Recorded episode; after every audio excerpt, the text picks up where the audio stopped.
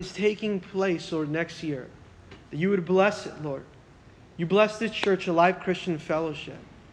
Lord, we thank you for this Tuesday, this New Year's Eve service, Lord, with communion, with worship, the potluck, Lord, the baptisms, Lord. That you would bless it, that others would sign up, Lord, to be baptized, God, and, and maybe to come in fellowship with the church. We ask, Lord, that you would touch everything about that, Lord. And we pray this all in your name. It's in Jesus' name that we pray. And the church together said, Amen. We're at 2 Corinthians chapter 6, verse 1, where here Paul is talking about the grace of God. How we ought to use the grace of God for the work of God, using the grace of God for the work of God, right? And that's the title of today's message using the grace of God for the work of God, because maybe today you're looking for some breakthrough to end the year with. You don't want to end the year the same. You don't want to go into the next year the same. And you're saying, Lord, I want some breakthrough 2019 as I go into the next year. Well, if you want some breakthrough, it starts, it begins, and it also ends with the grace of God.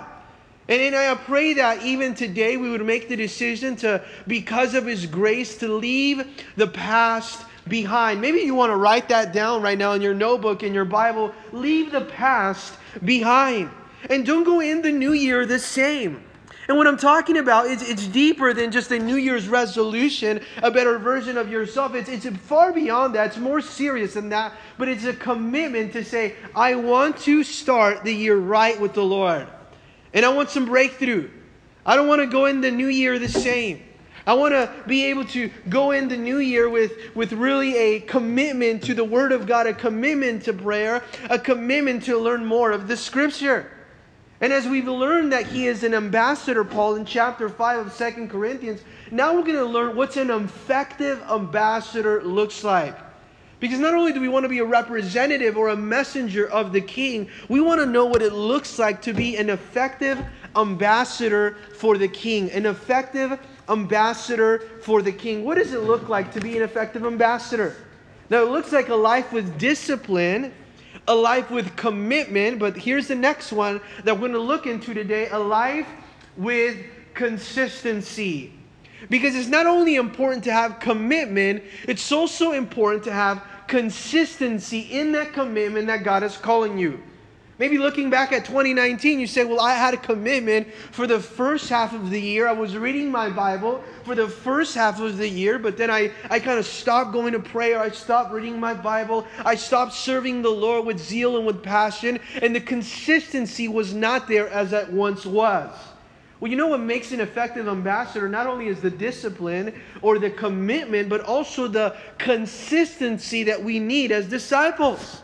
Because that's what make you now an ambassador that gets the will of God done in your life. That gets the will of God done. Now let's read chapter 6, verse 1. We then, as workers together, we've explained this that we are working together with God's plan. We are God's partners with Him. Also, plead with you not to receive the grace of God in vain. We're begging you, don't receive this grace of God that God is giving you, that God is extending to you. Don't receive it in vain. Now, God has given you grace, each and every one of us in our lives.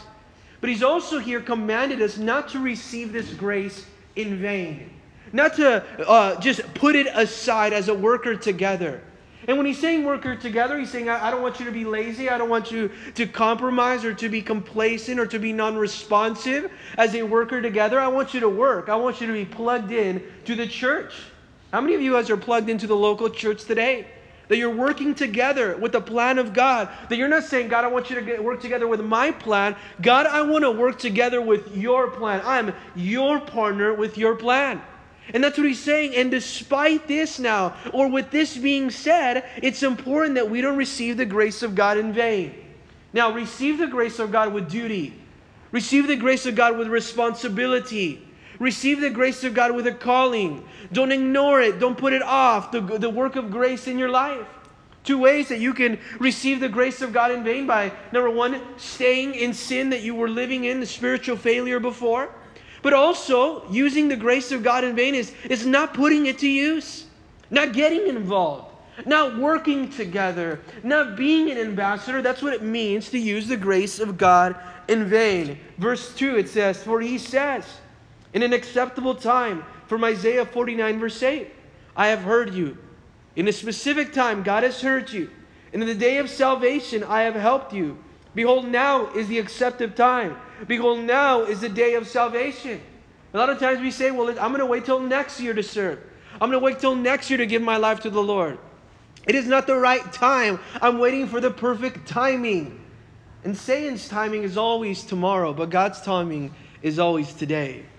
Isn't that amazing how it says today is the day of salvation? Don't wait till tomorrow. God wants a commitment today. Don't wait till tomorrow. Don't wait till next year. Don't wait till New Year's Eve. Make the commitment right now. Make it today. The prophet here, Isaiah, is exhorting us, and Paul is quoting him, where he's saying, In the acceptable time, I heard you. God has heard you. He's listening. God is helping you. I've now helped you. But here he says in verse 3, I have also saved you. God is ready today, not tomorrow, but right now, to listen, to help, and to save, to deliver, to redeem now. God's timing is always today when it comes to salvation. Let us not wait till tomorrow to make things right. Let's make things right with God today. In the acceptable time, uh, behold, now is the day of salvation. And in verse 3, he's going to tell us as we go in and move into the, the text of today and he's going to tell us the supply of grace that he used in his life and what it looks like when you don't use the grace of God in vain. What it looks like when you use the grace of God, you receive it and you apply it in your life. Because the grace of God is so important. In fact, God has given you grace to take you through every season of your life. And there are moments maybe in this year that you look back and you said, I don't know, Lord, how I did it without your grace in that season. Or you look at a relationship, you look at a marriage, you look maybe at your work where, where things were going so tough and you don't know how you were going to hold on, but the grace of God kept you there. Or your marriage that, that things weren't going well at home, but, but the grace of God brought you together and there was unity there. It was always the grace of God. Why? Because God has a supply of grace for every season and every moment of your life. Remember that. And just like God had a supply of grace for me in 2019, God has a supply of grace for me in 2020. How many of you guys praise God for that? Amen. Amen. Let's praise God for that. Is it so important. It's the grace of God that makes the demand. Maybe you're asking yourself, well, I don't know how I'm going to do it. The grace of God makes the demand. But grace, the grace of God also meets that demand. It meets that demand. And look how now Paul in verse 3 he explains and he exhorts. I am a, an apostle, I'm a servant of God. And this is real ministry. I've used the grace of God, but these are marks of authentic ministry. there's anything that we want is to go into the next year with marks of authentic servants of the Lord. Not just one that talk about it, but also those that do it. I love how someone prayed this morning. They said, Lord, we don't want to just be talkers. We don't want to just speak about it. We don't want to just be hearers. We also want to be doers. What would it look like, the church, if we went into 2020 as doers? we don't want to just want to be hearers, but Lord, we want to go into this next year as a doer. Where I hear the word of God, I speak the word of God, but I also live the word of God. I do the word of God. And in verse 3, he tells us this we give no offense in anything that our ministry may not be blamed. Now, these are the marks of real ministry, that he's living blamelessly. And he tells us this in verse 3 we give no offense in anything that our ministry may not be blamed. Well, first of all, I want you to know that your life is your ministry, first of all. Your personal devotional with the Lord is your ministry. That is a ministry in itself. When you get together with the Lord and you open up your Bible, your quiet time, wherever it would be, and you separate that time, that is a ministry. That is your first ministry. Everything else is second. Because that's the ministry that you allow the Lord to speak to you personally, one on one, intimately. And he's saying here, my life, my ministry, my devotional with the Lord, my commitment with the Lord is a ministry. But now he's speaking about ministry as a whole in verse 3. And it says, We give no offense in anything that our ministry may not be blamed. No offense in anything what he's saying is here, we give no occasion or no occasional stumbling, or we give no reason for others to find fault in our lives when it comes to ministry. Now, I want to ask you today is there any occasional, maybe stumbling, or any reason to find fault in your life when people look into your life and they examine your life? Are there any reasons that we have given them of compromise, of occasional stumbling, of maybe becoming committed to the world more than we should be, right? Of maybe slipping and allowing areas of our lives of where we should not be doing, that we are now representing those things. Now, Paul is saying we give no occasion in everything we do. There's no occasion for stumbling. We remain blameless. We give no reason for anyone to find fault in our lives. We remain a life of purity and a life of self denial. So that in anything that we do, we live in such way that no one will stumble because of us or find any fault in our ministry. Would you be able to say that today honestly? Uh, we give no reason for anyone to stumble because of us or to find any fault with our ministry. What is Paul saying in verse 3? He's understanding the great responsibility of integrity. Do you understand the great responsibility that you have in integrity? That if someone looks into your life, they can't say, well, if that person does it, that means that I can too, and I don't have to be a Christian. How is it that we represent the Lord? He's saying, I, I, we represent the Lord and give no offense in anything. There are no areas where you can point out in our lives, he's saying, in where we choose to compromise. We have no, no reason to anyone to blame us in these areas of our lives. And now, from verse 4 or 5, he describes the suffering that he's had to endure for the sake of the calling of God. And let's read on in verse 4 and 5 what it says. But in all things, now in anything, he never stumbled. He wasn't now found to be blamed. He wasn't found any fault. But in all things, verse 4, we commend ourselves. We demonstrate we show, we recognize here of ourselves as ministers of God, as true servants of God. You see, when you are refraining, when you are now living a life of self denial because you want to honor God only, you are demonstrating, you are showing, I am a true servant of God. And we commend ourselves, ministers or true servants of God. We're showing this now, and He's going to tell us that He shows this even through the hard times. Because there are going to be hard times as we're serving the Lord. But he's saying here, we're demonstrate these, these traits of authenticity in ministry. And look at it, it's not only in the easy seasons, it's also in the seasons that are difficult. It's also through difficult seasons. But what is it that he's enduring? He says, But in all things we commend ourselves as ministers of God in much patience. Now, patience, he's not referring to someone waiting or, or taking a long time. He's not referring to time when he's talking about patience here, he's referring to endurance. Have you ever had to endure for the sake of ministry or for the sake of people enduring now? Maybe you're enduring there as you're leading a ministry at church here at church or enduring at home.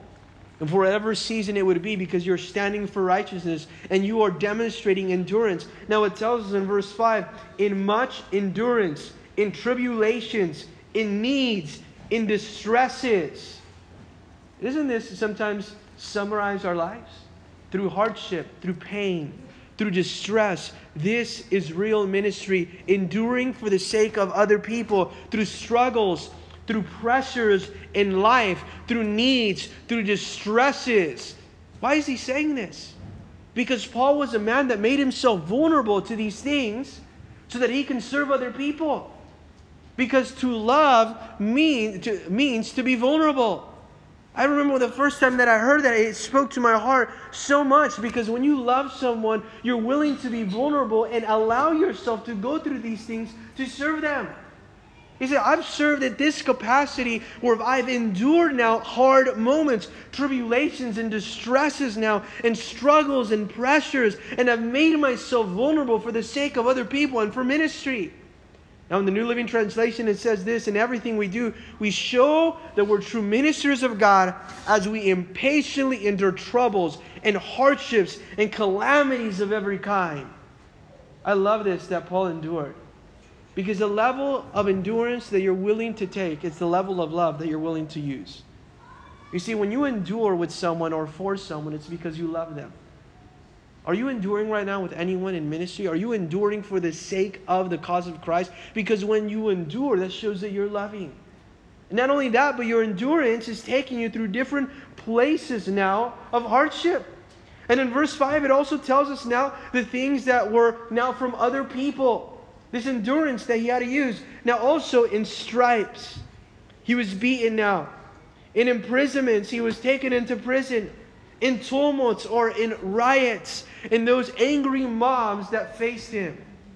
You see, the tribulations are not only spiritual tribulations, but also you will face those tribulations from others outside, from the world.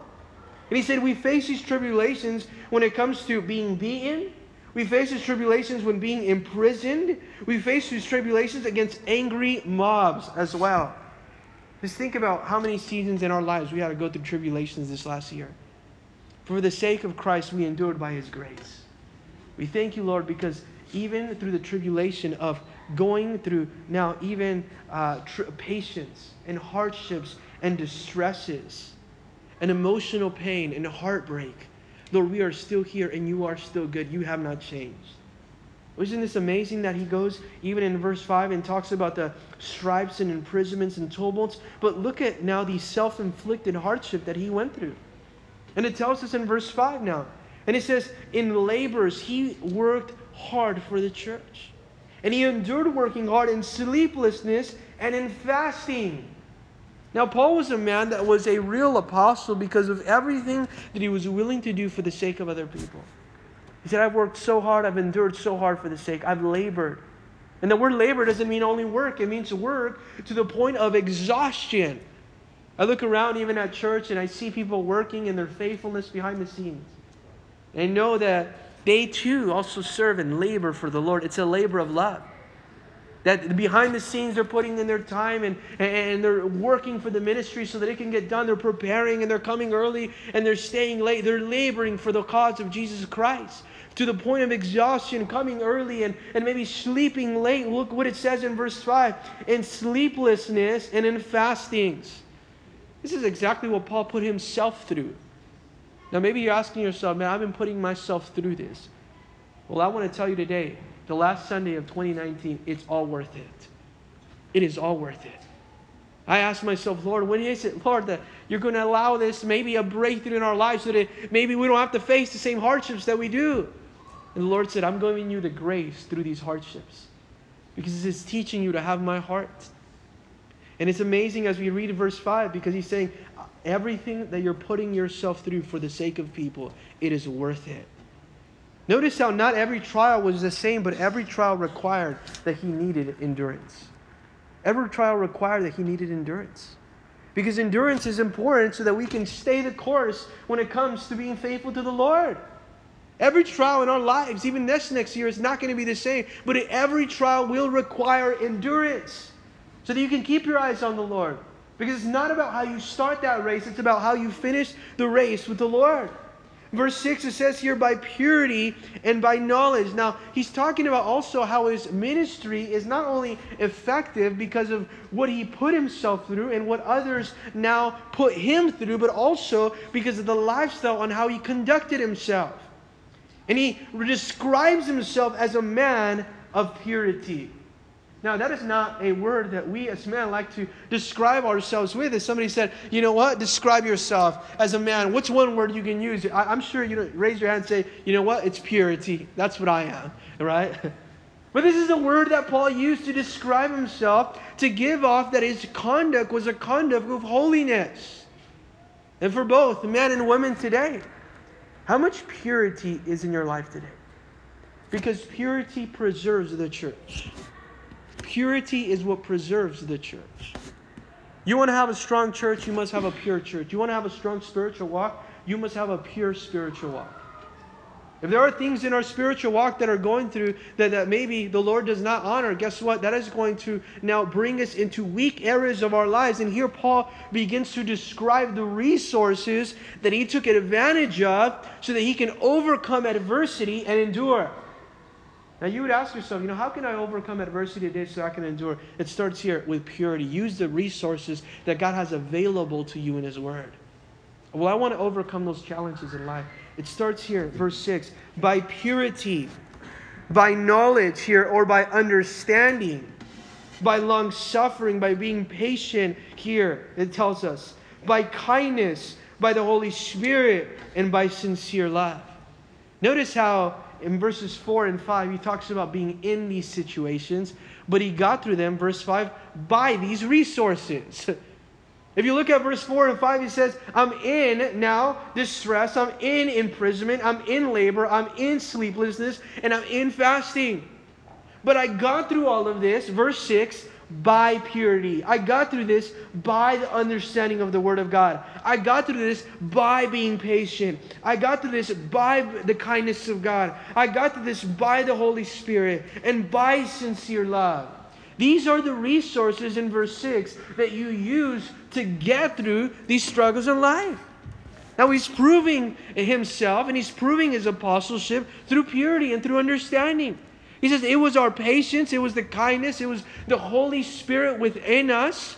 It was our sincere love, it was that was honest, it was genuine that allowed us to get through every one of these seasons. You see that his love is being poured out to the church here. I'm doing this by these things, by the Holy Spirit. You see, if the church today decided to operate by the Holy Spirit, we decided that we're going to live off the Holy Spirit next year, we're going to live off the will of God, we're going to live off the Word of God and live off of prayer, think about what kind of church it would be. It would be a pure and a holy church. Because it would be a church that, even through the hard seasons in life, through whether you're being afflicted from the outside or being afflicted from within, or putting yourself through this situation so that you can serve other people, you will know that the grace of God is keeping you in every season. How many of us can thank God even this new, next season? Maybe the Lord's bringing, bringing into a new season of life right now. Maybe He's already showed you what that season is. He's going to give you that grace for this next season. Isn't this amazing? The Lord's going to do a new thing. But He's also going to give you the spiritual resources to get you through this new season in life.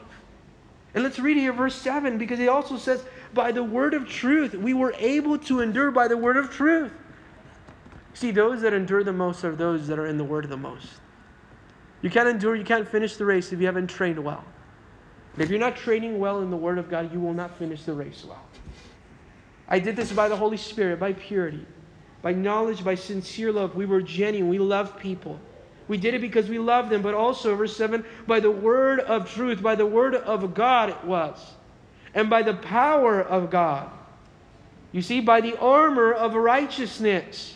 He talks about an armor of righteousness. What is the armor of righteousness that he's going to describe in verse 7? The armor of righteousness is the word of truth and the power of God. Now, equip yourself with that armor today. I pray that today we would leave with that armor today, with the word of truth and with the power of God. That is the armor of righteousness. Think about how you will face this next season of life. Lord, I'm going to face this next season with the armor of righteousness. That is the word of truth in one hand and the armor and the power of God in the other. And notice how he says that in verse 7 on the right hand and on the left. This is amazing. He said, On one hand, I had the word of truth, and on the other hand, I had the power of God. Now, think about a church that on one hand has the word of truth, and the other hand has the power of God. You become a church that is unstoppable, but a church that is pleasing to God. Ask the Lord today, Lord, equip me, dress me today with the word of truth, and now with the power of God. That one would be as an offensive, now weapon against the enemy, the word of truth but on the other side, I would have a defensive weapon, which would be the power of God to protect me from the enemy. You see how faithful God is? That He gives you the armor of righteousness to attack and also to defend? Now, think about with somebody in warfare. They need the proper attire and weapons in spiritual warfare to overcome the attacks of the enemies. And the reason sometimes why we can't overcome the attacks of the enemies is because we're not dressed with the armor of righteousness.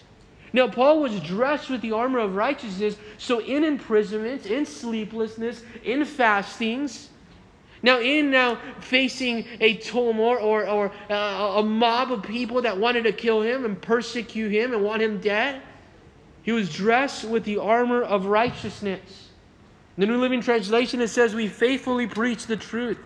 God's power working in us. We use the weapons of righteousness on the right hand for attack and on the left hand for defense. There are two things that you want to go into this next year.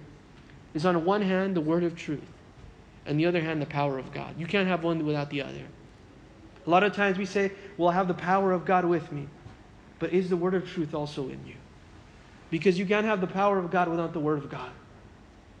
And you cannot experience now the word of God without the power of God coming upon you. That's why you have to ask, Lord, I want the Holy Spirit to come upon me.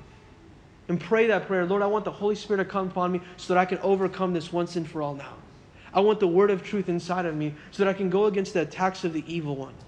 Because the enemy is going to come after me because I'm engaged in spiritual warfare. Understand this. You are engaged in spiritual warfare. And the enemy will try to attack you. They're going to try to attack your life and your marriage, to destroy your home, destroy your family, destroy your devotional walk. What the enemy wants to do is come and he'll try to separate you and your wife, division between the, the home and the marriage or division between you and your children. Division when it comes to, and distraction when it comes to your personal time with the Lord. But you're engaged in spiritual warfare. Remember that. Verse 8 it says, by honor and by evil report. Now he's going to tell us here how people looked at him, but that didn't change him. The seasons that he was and how he was treated. He's going to describe both what the world thought of him, but also what God knew of him, what God thought of him. And in verse 8, he says, By honor and dishonor, it didn't change him. He kept serving. He served God whether people honored him or whether people despised him. Whether it was popular or it wasn't popular, he served the Lord. It's easy to serve the Lord when people honor you. But are you still serving him when they don't honor you? Because here he's saying with honor and without honor, he's serving the Lord. By evil report and with good report. Even when people spoke good about me, and when they didn't speak good about me, I still served the Lord. The Lord knew the truth and He spoke well of me, but the world spoke evil of me, and I was still serving the Lord as deceivers, yet true. They said that I was a liar, yet I was speaking the truth here. He's saying in verse 8. Now, do you understand here everything that he's going through, Paul, and to show his authentic now lifestyle and ministry, his genuine heart, his open heart now? He's saying people would not honor us and, and the Lord would honor us and they would call us liars, yet we were speaking the truth. They would speak evil of us and then sometimes they would speak good of us. But in spite of all of that, we still served the Lord. Verse 9, he says, As unknown, they ignored us and yet well known. They wanted nothing to do with us. They thought that they didn't know us, yet they did have know who we were. In fact, it says here, And behold, here, dying as dying, and behold, we live, as chastened and yet not killed. Do you see the suffering that he was enduring, the apostle? He's telling us here, even when we were ignored, when we were well known by the church, we were close to death, yet we're still alive. We were beaten, but we were never killed. And if you look back at your life this year, you would say, we experienced some spiritual warfare in these places where we thought that we were spiritually being beaten. But the Spirit of God is still within us and we are still serving the Lord. Do you see how he's tell, telling us here in verse 9 how everything that the world thought about him, everything in the world, how the world treated him? But he was focused on one thing, and that was to please the Lord. He was serving the Lord in every season. And I pray that this next year you would serve the Lord in every season regardless of what people say, regardless of how difficult it is, regardless of all the endurance that you have to put yourself through, it's all worth it because God has given you the grace to fulfill the calling that He has on your life. And there are times where you're saying, Lord, I can't do this. Why'd you call me to do this? Lord, it's too difficult. It costs me too much. Lord, I, I don't know what to do. The God's giving you the grace with the word of truth in one hand and the power of God in the other so that you can complete and finish the race that He's called us to do. Every season of his life, what was Paul doing? Serving the Lord. Serving the Lord. Now, verse 10, let's look at this because he talks about a sorrowful heart or a heart that was aching. A heart that was aching. It says this as sorrowful, yet always rejoicing. We were hurting. We went through seasons of hurt, emotional hurt. We were, we were hurt by other people, but we still had the joy of the Lord in us. Have you ever been hurt maybe this year? You were hurt by someone, but you still remain with the joy of the Lord inside of you? You're spiritually scarred by someone that, that they wanted nothing to do with you. Maybe your heart is sorrowful right now. but you're still rejoicing in everything. I'm hurt, but I always have joy. And he goes on, he says, yeah, he says, as poor, we had nothing at some seasons. We had very little, yet making many rich. How was he making many rich? He was very poor. However, he was making many rich or others rich spiritually because of everything that he was putting himself through. And you think about it, is there any way where I can live simply so that others can simply live? Ask yourself that today. Are there any way where I can live simply this next year so that others can simply live spiritually? Because this is exactly what Paul is doing.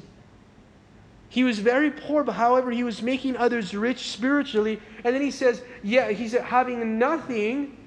I have nothing, yet possessing all things. What, why was he possessing all things? Because he was possessing everything that actually mattered. And today, maybe we can look back and say, Well, look at all the accomplishments, all the blessings. But are you possessing the things that actually matter? Because here Paul tells us in verse 10 I, I might have not had just very little of this world, but I had everything that I need because I was living off the will of God. I was living off the spiritual things. I was living uh, off according to the things that you cannot see, but according to the things now that you see by faith. And that's exactly what he's telling us here. And this is here, it's something that we ought to remember. He said, having nothing, yet possessing everything. Our heart aches. We're poor, but we've commended others the spiritual riches. We own nothing, yet we have everything from God. Now look at these descriptions that he described himself, how the world describes him, but also how God describes him. And the tough thing about it today is that we're concerned about how the world describes us. Are you concerned about the description that God has for you or the description that the world has for you, man has for you? Whose estimation is correct? Because Paul knows the estimation that's correct is God's estimation. The world might call him a liar. The world might call him a deceiver. The world might say they don't know him. They might speak evil of him. But he knows that the estimation that really matters, that, that the, the recommendation, that the validation, the approval that really matters is from God. And that's exactly why he was able to live a life of consistency because he was detached from the things of this world. Sometimes we're too attached to the things of this world that we can't live for God. God wants you to be detached from those things so you can be more attached and in tune with His Spirit, more in love with His Spirit, so that you can grow in the grace of God. Because God is looking at us and He looks at the discipline that we have in our lives. Ask yourself today have I advanced through any of the struggles in life that I've been through? Have you advanced today? Is there any advancement now through these struggles because I have the power of God and the, the word of truth within me? Because if you want to see some fruit in your life, and you, you have to ask yourself right here, we see a life of fruit in the life of Paul. But if you want to see fruit go upward, you must see root go downward. And if we don't have any root downward, how are we going to see fruit upward? I, I talk to a lot of people even throughout the week, and they want to see God do ma- amazing things with their lives. But there's no root downward, so how is there going to be fruit upward? There's no root in the Word of God. There's no spending time in the Word of God, no spending time at the church, locally, serving with the body of Christ. How would there be fruit upward? And here we see that Paul is demonstrating a life of roots that are going downward and fruit that is going upward by praying and by reading of the Word of God. This is important. Why? Because I want to ask you today how it does your Bible reading look, even maybe this week? How was your Bible reading this week, the last week now that we're approaching of the year? Have you spent time in the Word of God? Are you getting maybe closer to finishing the Word of God this year? Or maybe saying, you know what, I'm not getting closer, but I'm on track to finish the Bible. Because that's how roots grow downward in the Word of God. Roots do not grow downward anywhere else but in the Word of God. Unless you're growing your roots in all the wrong places. And I pray that we would be rooted and grounded in love. That we would be rooted and grounded, that this next year we would be so rooted and grounded in love that there would be fruit going upwards, that in every season of our lives we can serve the Lord. How does your prayer time look? Is it casual time prayer? Is it hurried time of prayer? Is it unbalanced? Is it, is, is it very unmeaningful, the time of prayer that you're spending? Or is it a consistent time of devotion where you're saying, Lord, I want to separate this time and I'm making progress when it comes to a life of consistency? Are you making progress today? Are you making progress?